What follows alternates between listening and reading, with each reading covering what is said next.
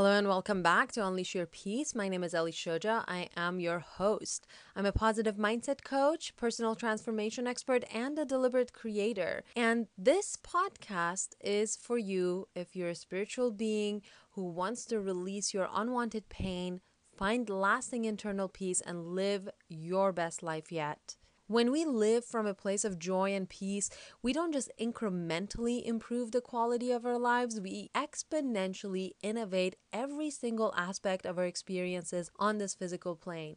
We level up majorly. And this is how we become our whole beautiful, powerful selves. And this is my wish for you. And this is why this podcast exists. So let's get started. This week, we are speaking about quality versus the quantity of your life. So far, we've talked about how the human being has two parts the physical and the non physical. And the quantity of our lives is linked to the human or the physical side of us. So everything that makes us human, where the body goes, what the body does, what the body eats and drinks and wears and studies, and all of the connections, the physical connections that we experience throughout the day. This is the quantity of our lives. The quantity can be taught, it can be explained, it can be learned. Now, the quality of our lives comes from our connection with that non physical beingness of us,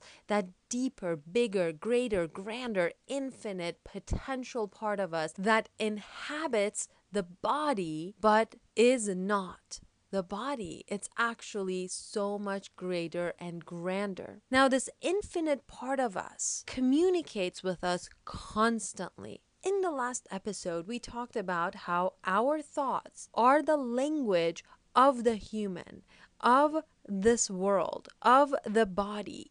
We need our thoughts. We absolutely need our thoughts. We need to know what to put into our bodies and how to take care of it and what to wear and what not to do and what to do and where to go and how to say what we want to say and so on. It is the translator. However, it does not determine how our experiences are. 10 of us can go on a hike together. And each person is going to have a different experience determined by the connection they are experiencing in that moment with their inner being. One person is going to be in heaven. To this person, every scent, every sight can be so incredibly beautiful and enjoyable. He can sit there facing the sun and feel such overwhelming joy that he becomes speechless another person can be walking in a self imposed hell because of the separation he's experiencing from his inner being, from his inner self. Now let's go back a step. We just said that the thoughts we experience are of this body, are of this world. It's the way the human part of us communicates then how does our inner being communicate? Our inner being communicates through emotions. Our emotions are the most misunderstood tools in our arsenal. They are not random, they're not just these things that we have to endure.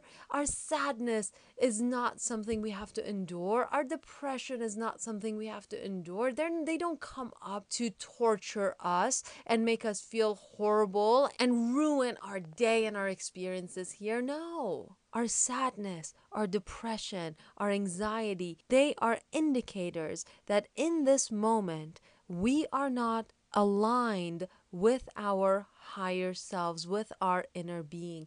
This is a communication tool. This is your inner being saying to you, hey, I'm over here and you're all the way over there. Imagine a beam of light in the middle of a room. And the closer you walk to this beam of light, the warmer and more wonderful it feels. And the farther away you step from it, the colder and darker it gets. That is the human us moving closer and farther away from our inner being because our inner being, our higher self, our beingness, the being part of the human being does not waver.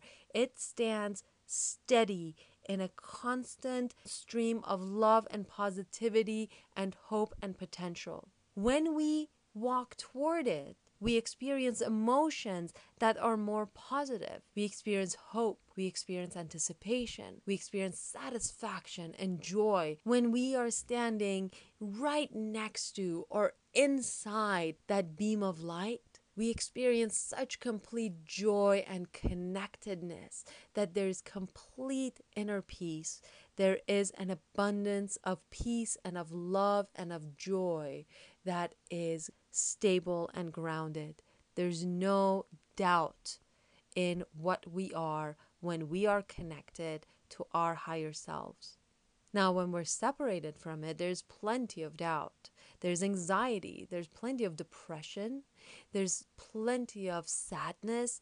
There's plenty of worry and despair and internal turmoil that we just simply feel like we need to endure. That's not what we have come here to do. We haven't come here to endure. We have come here to experience this physical expansion. We have come here to experience creation. We have come here to experience relationships. And the way we do that from a place of joy is to align ourselves with that beingness.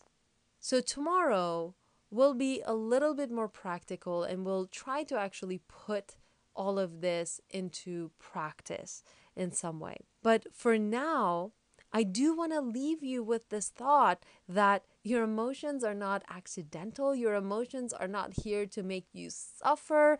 They are simply ways that your inner being, that beingness of you, communicates with you and lets you know how aligned you are with it. So, if you need a little bit more motivation to feel better today, visit Instagram.com and find Peace Unleashed. There are plenty of wonderful quotes on there that I have shared that you can look at. They're my love notes for you. And if you want to work with me, visit peaceunleashed.com and my contact information is on there. And until tomorrow, I wish you a peace filled day.